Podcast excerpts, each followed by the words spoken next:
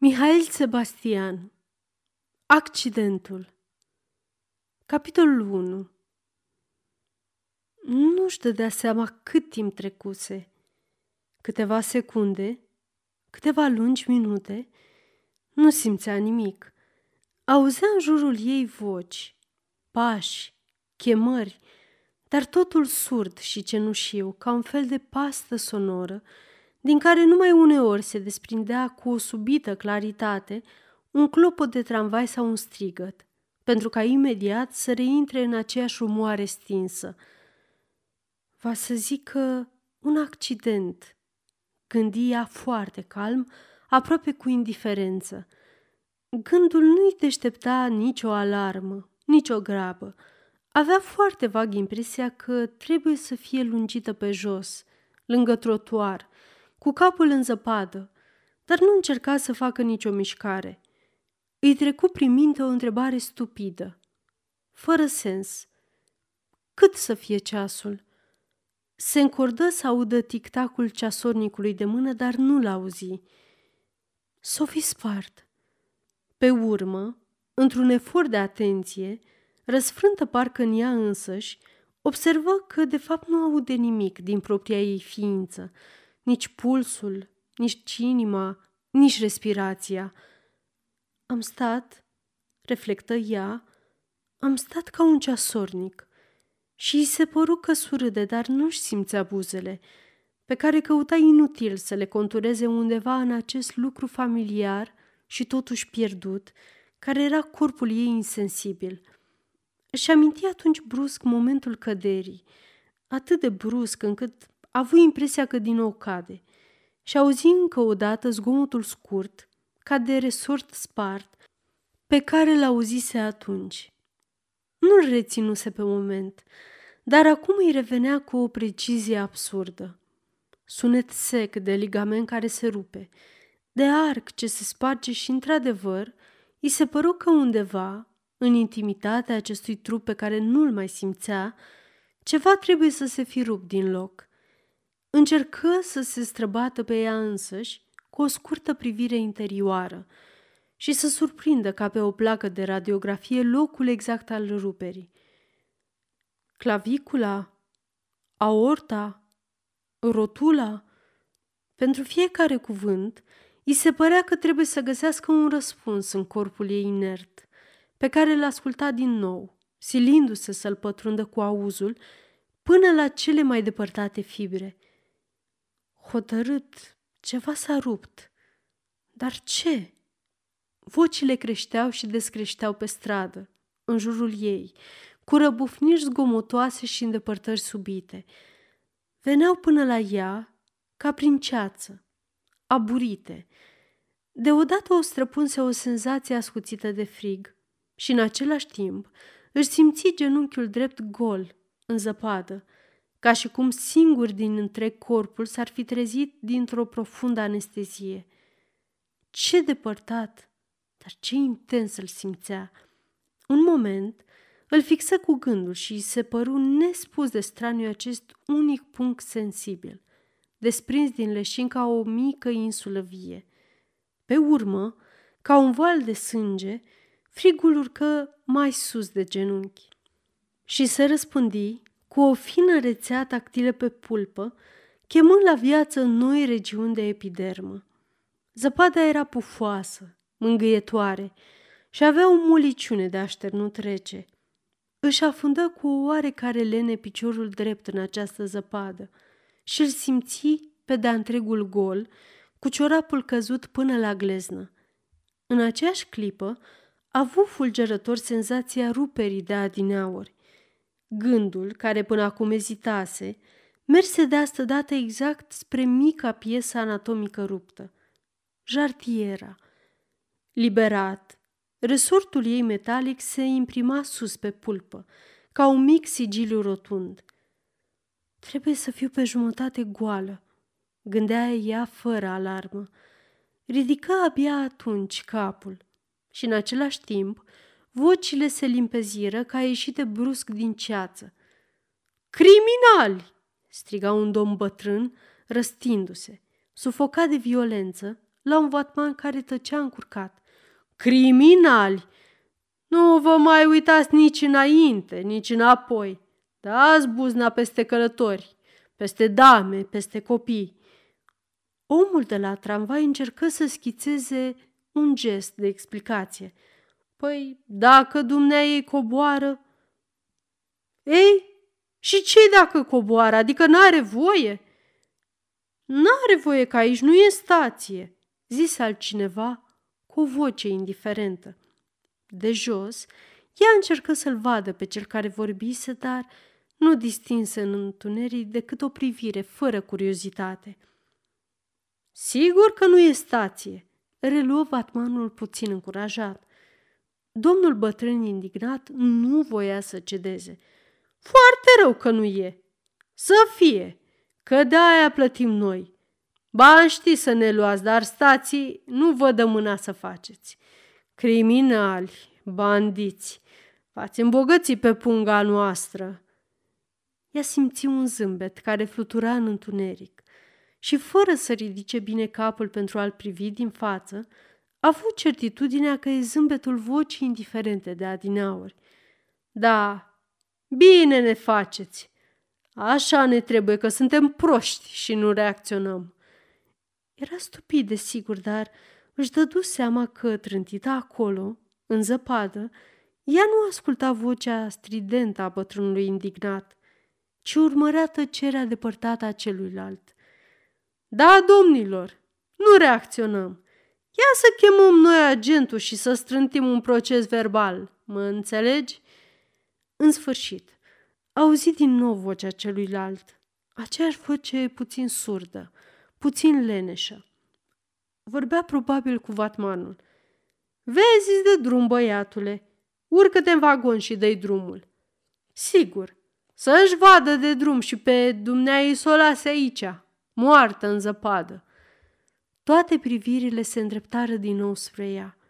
În focul discuției fusese uitată, dar acum redeveni personajul principal al scenei. Se simți ridiculă, trântită cum era, cine știe de când, în plină stradă, într-un grup de trecători curioși. Ar fi vrut să se ridice, dar singură știa bine că nu va putea. Atunci, aruncă o privire circulară, căutând parcă o figură cunoscută printre acele fețe cenușii, și se opri la bărbatul a cărui voce leneșă o reținuse. Îl recunoscut după privirea lui indiferentă, care îi semăna foarte bine cu vocea. Decât să te cerți, mai bine mai ajuta să mă ridic. Omul nu păru deloc surprins. Făcu fără grabă un pas spre ea, îngenunchie cu oarecare întârziere, îi trecu o mână pe sub brațul drept și o ridică fără prea mare îndemânare, dar cu o mișcare fermă. Ea nu-și putu opri un mic strigă de durere, când, pentru ca să se ridice, o lăsă cu toată greutatea pe piciorul drept. Doare? Nu știu. O să văd mai târziu. Și acum ce să facă? Cercul curioșilor se strânse și mai tare în jurul ei. Pălăria îi cădea pe ceafă. Cerapul drept îi curgea de-a lungul piciorului. Mantoul era plin de zăpadă, mânușile erau ude. Îi păru rău că se ridicase. Fusese mult mai comod pe jos, în zăpadă. Un moment, o ispiti gândul absurd de a se trânti la loc, ceea ce o făcu să surâdă și să-și recapete puțin calm. Trebuie să scap de ăștia, își zicea ea, înfruntând cu bravură curiozitatea grupului. Se întoarce din nou spre omul ei, care și el părea acum puțin stânjenit de spectacol. Nu vrei să faci cu mine câțiva pași?" Propunerea părea că îl plictisește. Ea se grăbi să-l liniștească. Numai câțiva, până la o mașină. Nu așteptă răspunsul. Îi luă brațul și porni lângă el, călcând cu băgare de seamă ca să nu redeștepte durerea de adinauri. Nu se vedea nicio mașină, nicio trăsură. Tânărul domn nu se silea deloc să-și ascundă plictiseala. Tăcea cu încăpățânare, absent.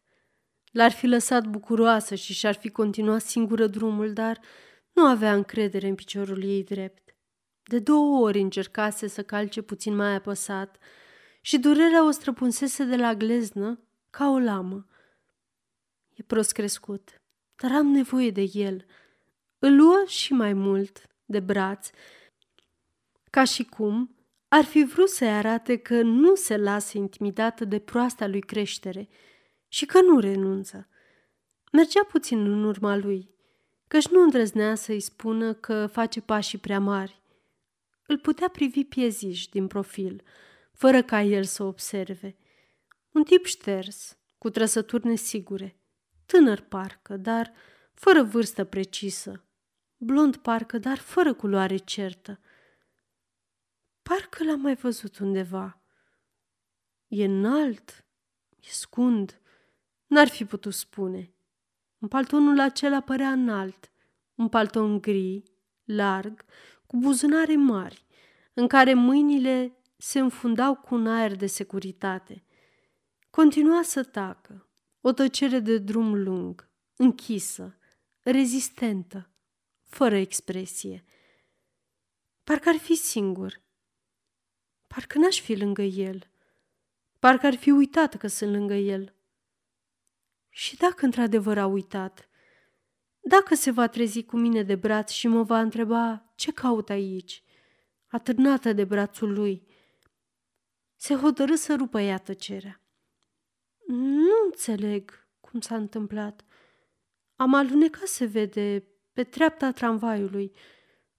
Voiam să cobor. Din mers? Se miră auzindu-i glasul. Credea că nu o aude, că nu-i va răspunde.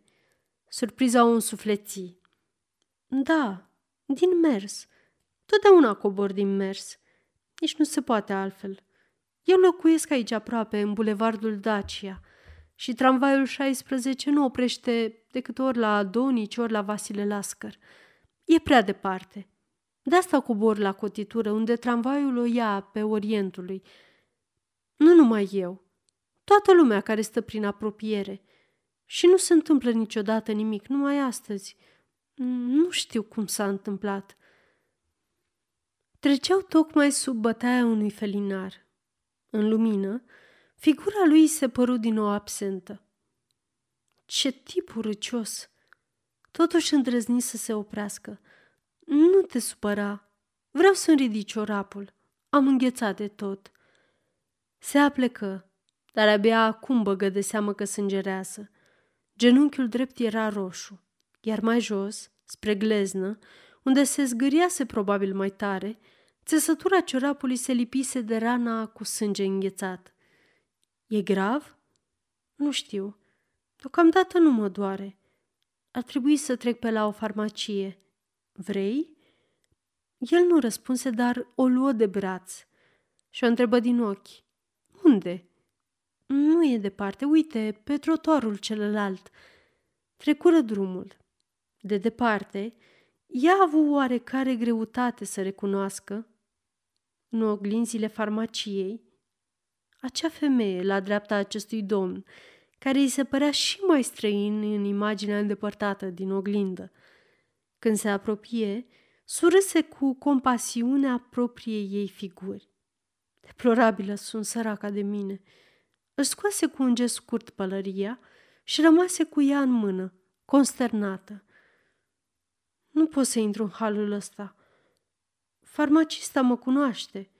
O să mă întrebe, va trebui să explic. Nu vrei dumneata... El acceptă fără entuziasm, cu aprobare încruntată din sprâncene. Ce-ți trebuie?"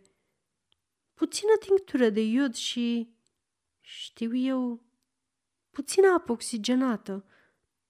Voi să-și deschidă poșeta ca să-i dea bani, dar el, fără să aștepte, împinse ușa farmaciei și intră. De afară, ea îl urmări prin geamul vitrinei cum intră. Cum se descoperă, cum spune bună seara, cum se apropie de farmacista în halat alb. I se păru curios să-l vadă deschizând gura și rostind cuvinte pe care ea nu le auzea. Ciudată voce are.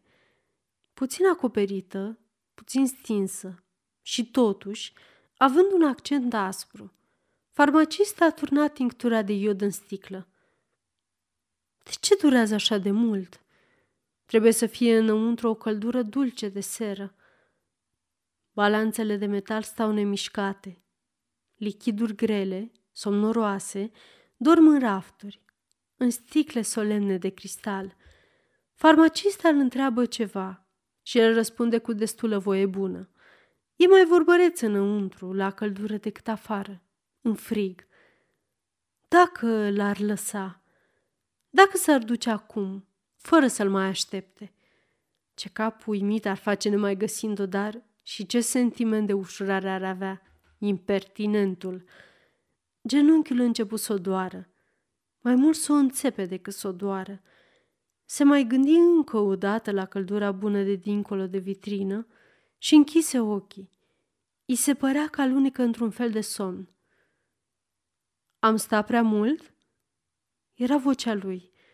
Aceeași voce nesigură, care nu apasă pe cuvinte și îți face impresia că trece pe lângă ele din neatenție. Nu-i răspunse și nu deschise ochii. Ți-e rău? Nu, nu mi-e rău, dar aș vrea să ajung acasă, am înghețat. Spune că nu e departe. Fii liniștit, nu e. Mai avem 20 de pași și ai scăpat. Nu aștepta nicio protestare politicoasă din partea lui. Îl luă de braț, decisă să nu-i mai vorbească și nerăbdătoare să poată în sfârșit rămâne singură. Se silea să facă și ea pașii cât mai mari, deși piciorul drept o durea mereu. Pentru prima oară de când îi se întâmplase accidentul ăsta, stupid, ar fi vrut să plângă. Se opri în sfârșit în fața unei case cu multe etaje. Se rezemă de portalul de sticlă și întinse mâna. Aici. Acum te poți duce. Îți mulțumesc. El îi strânse mâna o clipă fără să-i o rețină și pe urmă duse degetul la pălărie schițând vag o jumătate de salut. Ar fi vrut să-i spună, ești cel mai urâcios om din lume, dar era prea obosită ca să-i spună ceva. Îl lăsa acolo, în fața casei, și intră în holul luminos unde o primi un val de căldură moleșitoare. Era singură în ascensor. Apăsă pe butonul ultimului etaj, al șaselea, și apoi căzu pe banchetă cu un suspin de salvare. Își promise să plângă din toată inima când va ajunge sus, în camera ei. Simțea că nimic nu i-ar fi putut face mai bine. Un plâns bun și, pe urmă, o baie fierbinte. Undeva între două etaje, ascensorul se opri cu o scurtă zguduitură. Crezuse întâi că a ajuns, dar își dete seama că de fapt a rămas suspendată în drum. E ziua accidentelor. Încercă să glumească în gând. Sună lung pe butonul de alarmă. Își aduse aminte că vara trecută, cu coana bătrână de la al treilea etaj, rămăsese o dimineață închisă în ascensor între două etaje. Gândul o îngrozi. Apăsă din nou, cu o tresărire de panică. Lung, nervos, răstit pe butonul roșu. Era în tot imobilul o tăcere adâncă. Numai undeva, departe, slab ca o chemare din altă lume, soneria de alarmă suna fără răspuns. Nu mai putea să reziste lacrimilor.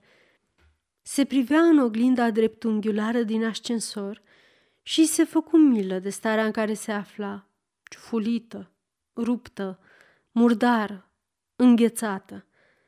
Lacrimi calde, bune, o podidiră și ea le primi cu o subită plăcere, de parcă s-ar fi apropiat de o sobă caldă.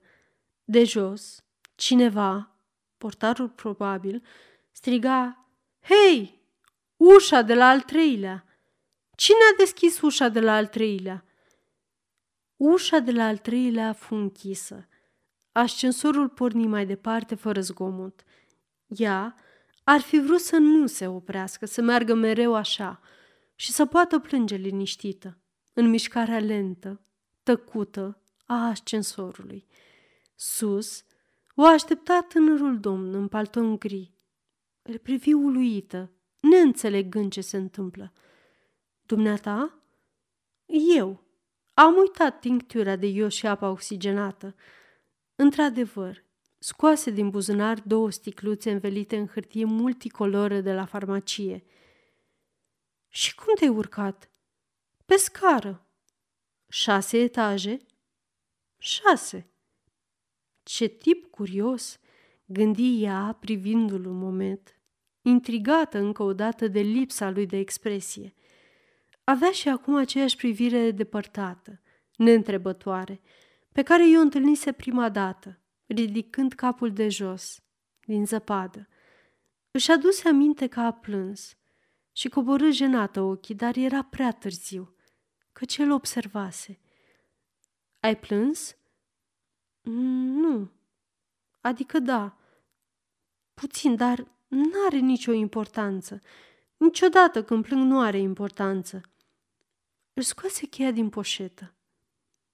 Vrei să intri un moment?" El răspunse cu o mirare din umeri. Asta însemnează da sau însemnează nu? Nu știu bine ce însemnează. E un gest familiar. Să zicem da. Atunci să intrăm. Pe ușă era o mică placă metalică. Nora Munteanu.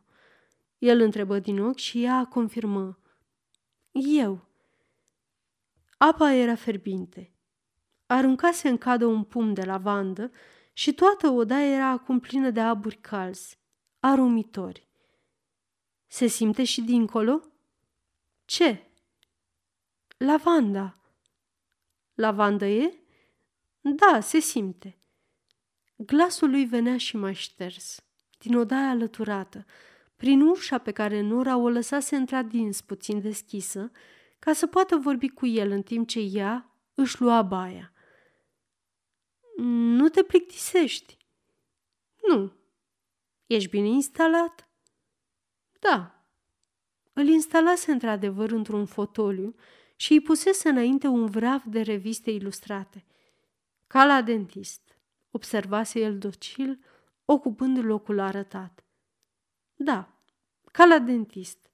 Și te rog să fii cu minte până termin eu. Pe urmă stăm de vorbă. Baia era dormitor de bună. Nora închise ochii, învinsă de căldura pe care o simțea, pătrunzând ca o dulce toropeală prin tot corpul. Departe în adânc se deschideau fine vase de sânge pe care avea senzația că frigul îi le înghețase. Nora a avut un gând de prietenie pentru acest corp al ei, cunoscut, familiar și de treabă. I se părea că e o veche cunoștință regăsită și îl mângâia cu o simpatie de camarad. Pe sân, mâna întârzia ca pe un obraz rotund – ar fi vrut să doarmă. În odaia alăturată se mișcase parcă un scaun din loc. Ai vrut ceva? Nu. Mă uitam la fotografie de pe birou. Cine e? Eu. În costumul ăsta? Da, e un costum de schi. Eram la predal. Îți plac? Nu răspunse. Poate că nici nu auzise întrebarea pe care ea o pusese neglijent, coborând vocea. Îl auzi întorcând o filă. Cita probabil. Aceasta este o înregistrare Cărțiaudio.eu. Pentru mai multe informații sau dacă dorești să te oferi voluntar, vizitează www.cărțiaudio.eu. Toate înregistrările Cărțiaudio.eu sunt din domeniu public. Nora se gândi la el și băgă de seamă, cu surprindere, că îl uitase. Îl știa în odaia alăturată, cufundat în fotolul ei, dincolo de această ușă întredeschisă, dar era cu neputință să-și aducă aminte cum arăta la față. Trăsăturile fugeau nesigure, sub un surâs vag, ca o lumină difuză. Își aminti în schimb cu precizie cravata pe care o purta, o cravată verde, de lână aspră, cu mărunte cusături oblice, paralele, Frumoasă cravată, dar nu știe să-și o facă. Nodul prea strâmb. Am să-l învăț eu cum se face un nod ca lumea. De dincolo, soneria telefonului izbucnie energică. Ce să fac?" Întrebă din fotoliu tăcutul musafir. Nimic. Lasă-l să sune.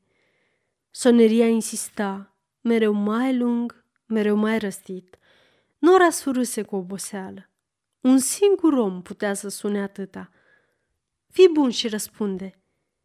El ridică receptorul, spuse alo și apoi, după o pauză, îl puse la loc. Ce s-a întâmplat? Nu știu, nu răspunde nimeni. E cineva care a închis telefonul fără un cuvânt. Trebuie să fie Grig. Grig? Da, un prieten. Trebuie să fi fost mirat auzind o voce de bărbat aici. O fi crezut că a greșit numărul. Presupunerea Norei era probabil justă, căci telefonul sună iar. Nu te supăra. Răspunde-i, te rog. spune că sunt în baie și să mă cheme peste cinci minute. Își opri respirația și ascultă cu urechea țintită spre odaia cealaltă ca să prindă și ea vocea din receptor. O auzi într-adevăr vibrând metalică, îndepărtată ca pe un minuscul disc de patefon. Alo? 26580? Sunteți sigur? Nu e o greșeală. Nu, domnule, nu e o greșeală. Atunci cine e la telefon? Întrebă mica voce de metal. Vă roagă domnișoara Nora... Nu mă interesează ce mă roagă domnișoara Nora. Vreau să știu cine e la telefon. Domnule, domnișoara Nora e în baie și vă roagă... Nu vreau să știu unde e domnișoara Nora. Vreau să știu cine ești dumneata. Urmă o clipă de tăcere. Apoi zgomotul scurt, retezat al receptorului ce cădea pe furcă, undeva, departe, tăind legătura. Și acum?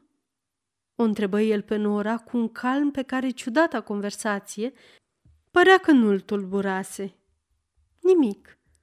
Reiați locul în fotoliu și așteaptă-mă. Viu îndată. Nora intră îmbrăcată într-un halat alb de baie, puțin prea larg pentru ea. Se îndreptă spre scaunul lui. A prins o mică lampă cu abajur de pe divanul din apropiere și o întoarse spre el, luminându-i brusc fața – ce s-a întâmplat? Nimic. Vreau să te văd. Închipuiește-ți că uitasem cum arăți. Tot timpul în baie m-am căznit să-mi aduc aminte. Îl privi atentă, cu seriozitate, iar el îi suportă calm privirea. Ai terminat? Da, deocamdată. Ai o figură nesigură, greu de ținut minte. El ridică din umeri. Iar recunoscut gestul. Nu-mi place ridicarea asta din umeri. El nu răspunse nimic.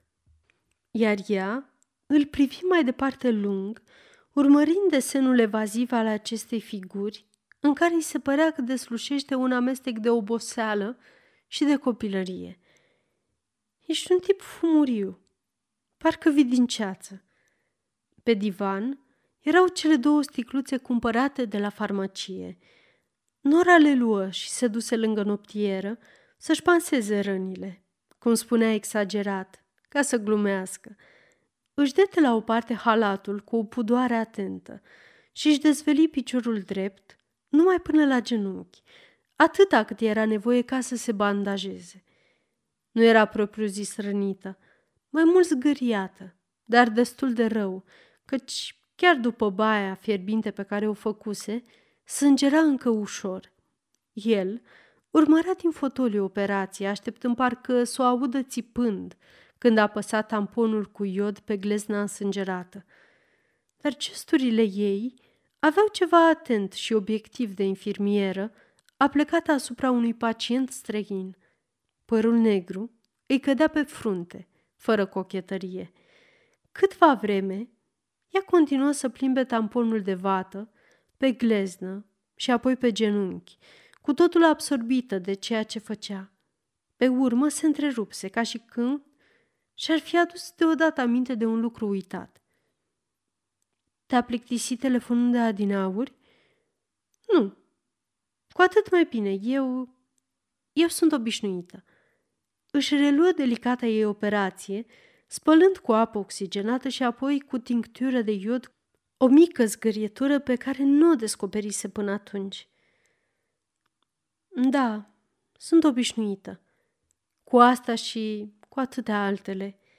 Vezi, Grig, dar ar trebui să-l cunoști. Trebuia. Nu vine astă seară pe aici? Nu. Acum nu mai vine. Nici astă seară, nici multe alte seri. Îmi pare rău, crede-mă. Mie nu. Îți jur că nu. Îl iubești? Nora simți în întrebarea lui o inflexie ironică. Era convinsă că surâde, așa cum surâdea pe stradă, în grupul acela de curioși, el singur indiferent.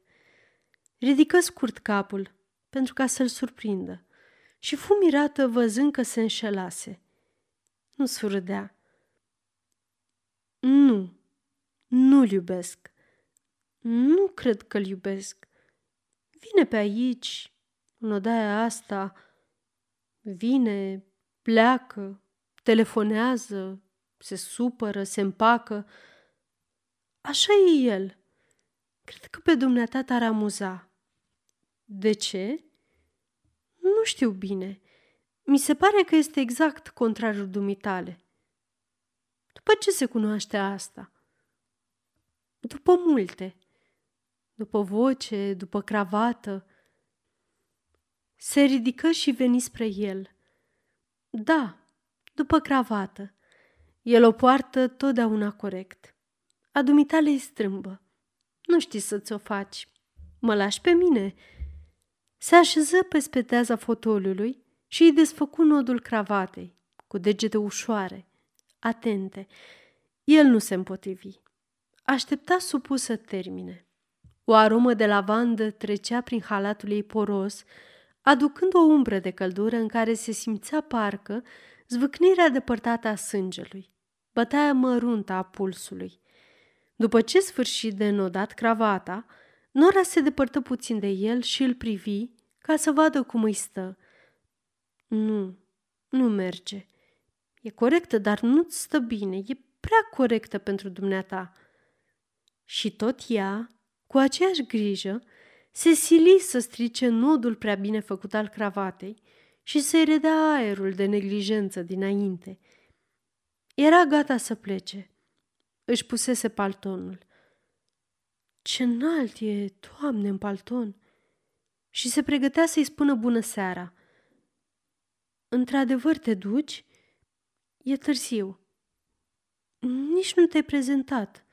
Nici nu știu cum te cheamă. E nevoie de hârtiile mele de identitate? Nu strică să le vedem. El căută cu seriozitate în buzunarul interior al hainei și scoase de acolo un carnet pe care îl întinse. Nora îl răsfoi un timp, ca și cum ar fi vrut să verifice fotografia, semnalmentele, semnătura. Pe urmă îl privi deodată surprinsă. Ești născută la 18 decembrie? Da. La 18 decembrie? Ești sigur? Fără să aștepte răspunsul lui, întoarse capul spre calendarul din perete. Știai că e ziua dumitale astăzi? Știai că împlinești? Se opri. Deschise din nou carnetul de identitate pe care l-avea în mâini.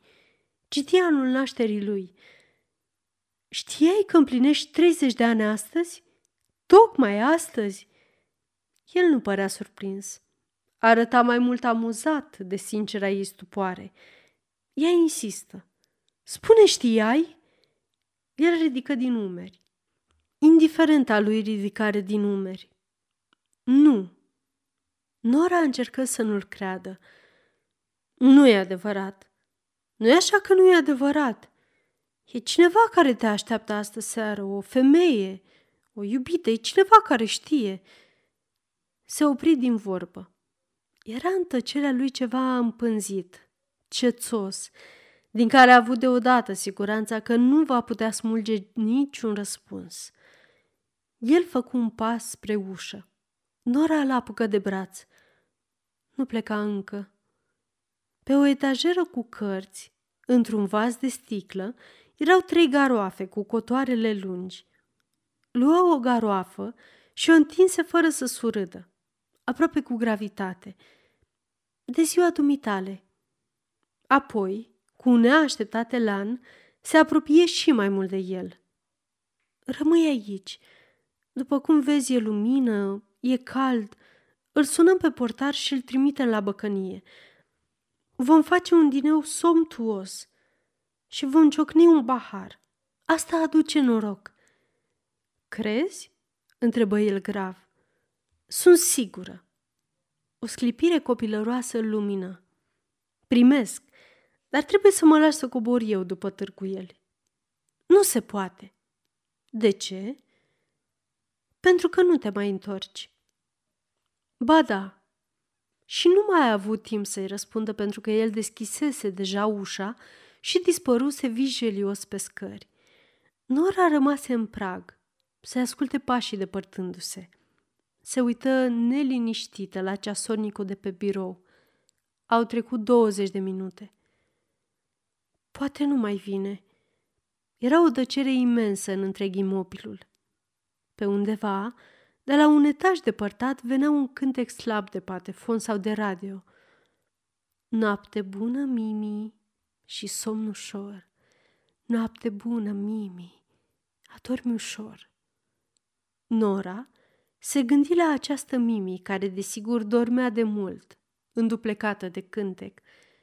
Și ea ar fi vrut să doarmă.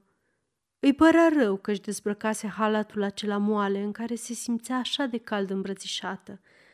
În rochia aceasta de seară avea incomoda impresie că se afla în vizită, în propria ei cameră, dar voise să ia cu totul în serios dineul pe care îl pregătea și se gândise cu plăcere că, la întoarcere, el va găsi o femeie strălucitoare. Strălucitoare. Își repetă cuvântul în gând și zâmbi cu puțină oboseală. Un uruit surd se desprinse din tăcerea generală a clădirii. Se urca cineva cu ascensorul. Obișnuită cu secretele cele mai intime ale clădirii, urechea Norei urmărea sunetul cum ar fi urmărit ridicarea Mercurului într-un fel de termometru imens. Etajul 1 Etajul 2 Pe măsură ce se apropia, Uruitul ascensorului vibra cu o coardă joasă de pian, prelungită de apăsarea pedalei. Se va opri la al treilea? Nu, a trecut mai departe. La fiecare etaj era o smucitură scurtă, ca o bătaie mai tare de puls. Nora închise ochii. Simțea în propria ei ființă ridicarea aceasta, ca și cum o secretă curea de transmisiune ar fi dus-o mai departe până în sângele și nerviei. 4. 5. S-a oprit? Părea că în tăcerea de până atunci se deschide o nouă zonă de tăcere, mai adâncă. S-a oprit? Da, s-a oprit. Grilajul interior de lemn E dat la o parte cu un zgomot dințat de oblon. Ușa se deschide și se închide mecanic. Uruitul de coardă al ascensorului se depărtează. Descrește. Inutil să-l aștept. Nu mai vine. Nora se ridică din fotoliu și se apropie de oglindă, privindu-se lung. Ce comică ești, scumpa mea fată! Ce comică ești! Îl spuse cu glas tare – îi era milă de rochia ei neagră, de brațele goale, de cele două garoafe, pe care le vedea prin oglindă clătinându-se în vasul de sticlă, prea grele pe tulpina lor subțire, ca și cum și ele ar fi fost obosite de așteptare. Ridică receptorul telefonului și îl păstră câtva vreme în mână, fără niciun gând. Pe urmă, îl puse la loc, neștiind de ce îl ridicase – nu, nu mai vine. Se rezemase de perete și își privea acum odaia, întârziind asupra fiecărui lucru în parte, mirată că acele lucruri îi sunt în același timp așa de cunoscute și așa de străine. Pe birou zări carnetul lui de identitate. Îl luă în mână și abia acum băgă de seamă că e un pașaport. Nu cunoștea pașapoartele astea noi cu scoarțele lungi. Îl deschise. Talia mijlocie, părul castaniu, sprâncenele castanii, ochii verzi, nasul regulat, gura regulată, barba râde. Ultimul cuvânt o făcu să tresară. În sala de baie, pe mica etajeră metalică de deasupra chiuvetei, era serviciul de rasa lui Grig. Trebuie să-l ascund, își spuse, gândindu-se că celălalt, la întoarcere, ar putea să intre în baie și să găsească acolo un obiect atât de indiscret. Dar se răzgândi după primul pas. La ce bun să-l mai ascundă de vreme ce tot el nu se mai întoarce. Reciti din nou semnalmentele de pe foaia de pașaport. Ar fi vrut să regăsească în fiecare cuvânt o trăsătură din acel obraz nesigur, ce se pierdea acum din nou în ceața din care numai o clipă se desprinsese. Părul castaniu, gura regulată. Ce funcționar plictisit ridicase un moment ochelare dintre hârtii și îl privise, printr-o doară, pentru ca, pe urmă, se scrie la rubrica respectivă culoarea ochilor, linia frunții, conturul buzelor. Ea l avusese aici, în odaia ei, în plină lumină, în plină bătaia lămpii și totuși n-ar fi știut să spună sigur ceva despre figura lui cu linii nedecise. Gura regulată. Nora închise ochii și se sili să-și amintească acea gură despre care pașaportul spunea cu indiferență că e regulată, ca și cum n-ar fi fost o infinitate de linii posibile sub acest singur cuvânt. Ar fi vrut să-și poată plimba arătătorul pe buzele lui și să surprindă în cea mai ușoară deschidere a lor acel surâs neterminat, care arunca o lumină ușor ostenită pe întreaga figură. I se părea că este în carnetul pe care îl avea în mână un mister de nedescris, de nedescifrat și că sub toate aceste formule, peceți și semnături, era o viață care aștepta să fie întrebată. Se simțea singură, oribil de singură, în odaia cu toate luminile aprinse, ținând în mână o fotografie, un nume, câteva semnalmente, sub care ar fi fost fericită să audă o bătaie de inimă, un glas. Era ispitită să ducă acel carnet cu scoarțe albastre la ureche și să asculte ca într-un ghioc șoaptele unei vieți pe care nu o cunoaște. Paginile rezervate pentru vize erau pline de felurite timbre și ștampile. Nora citi pe ultima filă.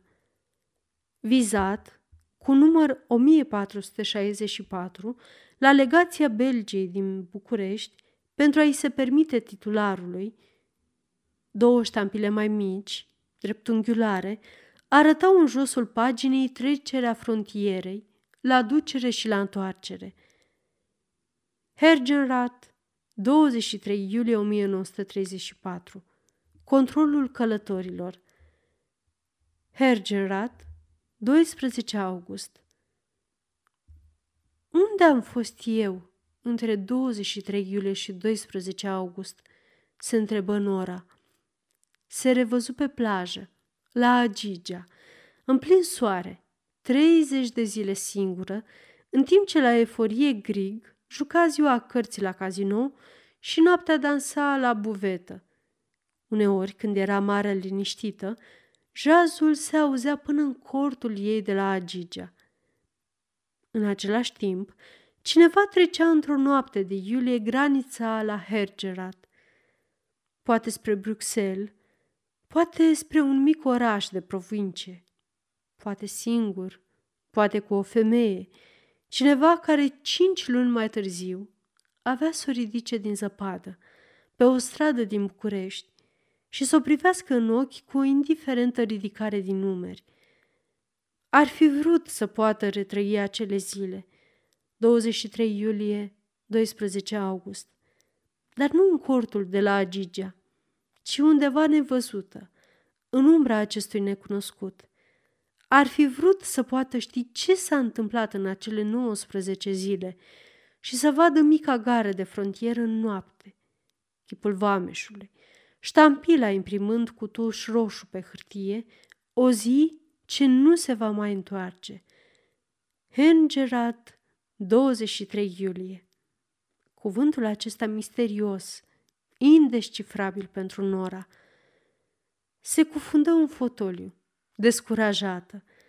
Ar fi trebuit să se dezbrace, să se culce, să doarmă, dar simțea că nu mai avea putere să se ridice în picioare, să-și scoată rochia, să-și facă patul. Ar fi vrut să rămână nemișcată și să doarmă așa cum era, ca într-o sală de așteptare într-o gară.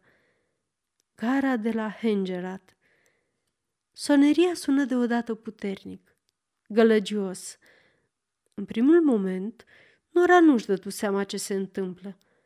O lăsă să sună lung, ca și cum ar fi vrut să umple întreaga odaie cu chemarea ei. Pe urmă, se îndreptă spre ușă, silindu-se să nu facă nicio presupunere. Deschise fără emoție. În prag era el, încărcat cu pachete. Dupul zbură cu o detunătură puternică și șampania se revărsă peste gâtul sticlei în timp ce Nora privea în sus, ca și cum ar fi urmărit traiectoria proiectilului. Lovit! strigă el victorios. Sus, pe tavan, o pată albă cât o monedă indica punctul atins. Încă două lovituri ca asta și mâine mă dă proprietărea sa afară pentru avarii grave, glumi Nora, nu fără îngrijorare totuși. Două lovituri zici? Nu, scumpa mea prietenă. O sută una.